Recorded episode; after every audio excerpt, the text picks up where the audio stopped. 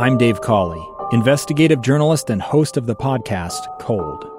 In October of 1985, a woman named Sheree Warren left work at a busy Salt Lake City office. To meet her estranged husband at a downtown auto dealership. She never made it home.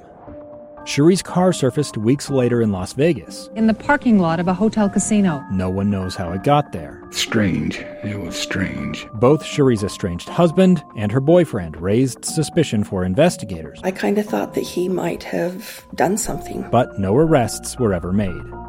In Cold Season 3, we dig into double lives, make new connections in the case, and examine the difficulty raised by reasonable doubt. We want answers just as much as anyone else. They have creeps like that now, too, so nothing's changed. That's the new Cold Season 3 The Search for Sheree, now available anywhere you get your podcasts. Inside Sources. Welcome back to Inside Sources here on KSL News Radio. Great to be with you today. I am Boyd Matheson. Of course, the May jobs report once again fell short of the monthly forecast. And if you ask restaurants or small businesses, people just aren't going back to work. But why should they? Megan Rose, founder and CEO of Better Together and a civil society fellow at the Manhattan Institute, joins us. Uh, talking about her piece, a great piece in the Washington Examiner with the headline, Not Everyone Can Be a TikTok Star. Let's get back to work. Megan, thanks for joining us today. Thank you so much for having me on the show. So, as you look at those uh, job numbers and the labor market in general, uh, are we really selling out? Are we really go- uh, just going to stick with TikTok, or are we going to get people uh, back to real work? My hope, optimistically, is we're going to get people back to real work. Uh, but I mean, the May job report really just showed that people are still sitting on the sidelines despite having a record of over 8 million jobs available right now. That's a, that's such an astounding number to me. That's a that's a lot of jobs out there. What are the things that you pointed out that I thought was so critical? Is you you talked about children watching their parents turn down 25 30 uh, dollar an hour jobs uh, many that don't have a lot of prerequisites. What are we seeing there, and what are you worried about in terms of the long term impact of that? Well, work ethic is taught, and unstructured time can be really devastating for families. You're starting to see families that are struggling with alcohol, mental health, and a lot of other um, things that happen when you don't have purpose. You don't have a reason to wake up and you know, get dressed and go to work. And our kids are watching. Uh, this younger generation is watching their parents stay in their PJs all day um, and turn down work. And they're teaching their children that it's better to collect money than to earn a paycheck. And that's what's really damaging right now is we are teaching this younger generation that there isn't value in work. Yeah, that collecting money versus earning money uh, and the thing that I keep worrying about, I'd love your take on this, is that if someone doesn't take that job today, they're they're going to get exactly what they need to stay exactly where, where they are from the government. But if they don't take that job today, they're not getting that uh, increase in salary, that pay raise six months from now. They're not getting that promotion a year from now, and they're not getting that expanded uh, career opportunity two years from now. Yeah, we all have to start somewhere. If you ask um, most people, they'll tell you exactly their first job, what it was, how much they made. Um, and we see people every single day that we work with across the country. You know, there's dignity and even the most unglamorous jobs. You have to start somewhere to learn a lot of very valuable lessons and to get real world experience. And these unglamorous jobs um, really teach those things and they give purpose, they give dignity. There's dignity in a paycheck. And it can just change someone's life. And right now, just this unstructured time and not working is actually harming families more than helping them. Yeah. So we, we've looked at kind of the, the kids, we've looked at the parents.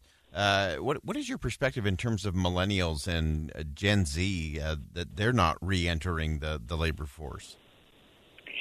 This is one of the most concerning things we're seeing is millennials, nearly half of millennials and Gen Z workers said they would quit their job if they have to return to their office because they want flex hours. Um, 54% say they want to become an internet influencer if given the opportunity. They want to be a TikTok star. But the reality is, you can't just be a TikTok star. We have a labor force that we need to fill, and there's value and dignity in all of that.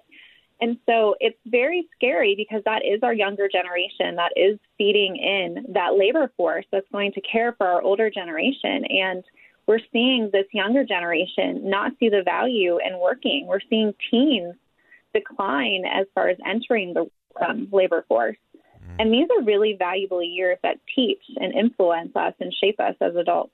Yeah, so important. I uh, I uh, I had my, my big opportunity to be a game show host yesterday. We had a junior achievement.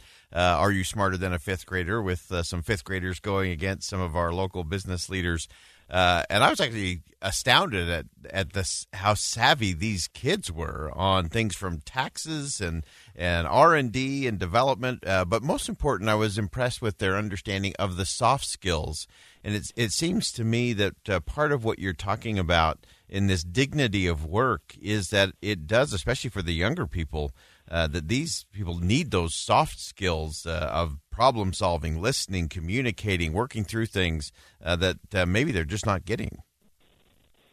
Yeah, I mean, if you think about it, work betters yourself. You're learning new skills you are fulfilling your God given talents in the world. You're learning all these lessons, and these lessons can't be taught as an influencer or TikTok. And so you're really missing these really valuable skills um, and just even the ability to challenge yourself um, and making yourself better and learning these things, especially as a young adult before you go into college or go into a trade skill or, you know, figure out your life. You know, that all gives you purpose and understanding and experience and community.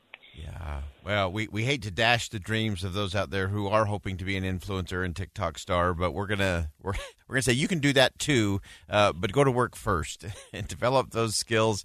Uh, get in the game. It might give you actually something interesting to talk about on TikTok uh, or on your social media channels. Uh, Megan Rose, we always appreciate your work and your thinking, uh, your efforts at Better Together, and of course your uh, great work as civil society fellow at the Manhattan Institute. Always great research coming out of there. Thanks for joining us today, Megan. Yeah, thank you so much for having me.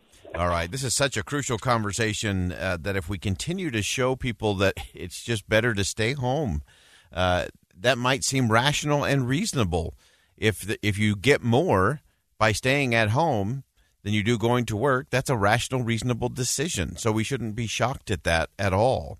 But what we really have to do is what Megan was talking about, and that is show the dignity of work, the value of work, the impact of work. I've, I've always said that if you aren't using some of your signature skills, some of your unique talents and abilities every day, it doesn't matter what you're doing, what kind of paycheck you're getting, or what kind of government money you're getting, you are not going to be happy in the long run. We have to use those signature strengths uh, if we want to be happy and if we want to really make a difference. We're going to step aside for a quick commercial break. When we come back, a new film out uh, that you don't want to miss. It's called His Name is Green Flake. Find out about it coming up next. Two years ago, Americans watched in horror as a crisis unfolded at the Kabul airport. She was tear gassed and beaten. Images of thousands desperate to escape Taliban oppression filled our news feeds. More than 80,000 Afghans made it to America. But the story didn't end there. It was very cold. There was no power, no heat. Who would help our newest neighbors? I'm Andrea Smardon. In Stranger Becomes Neighbor, you'll hear the stories of some remarkable refugees who left their homes and their dreams behind only to start over from zero. Their only possession was three blankets. And you'll meet Americans who stepped up to help them. You want me to come when you deliver your baby.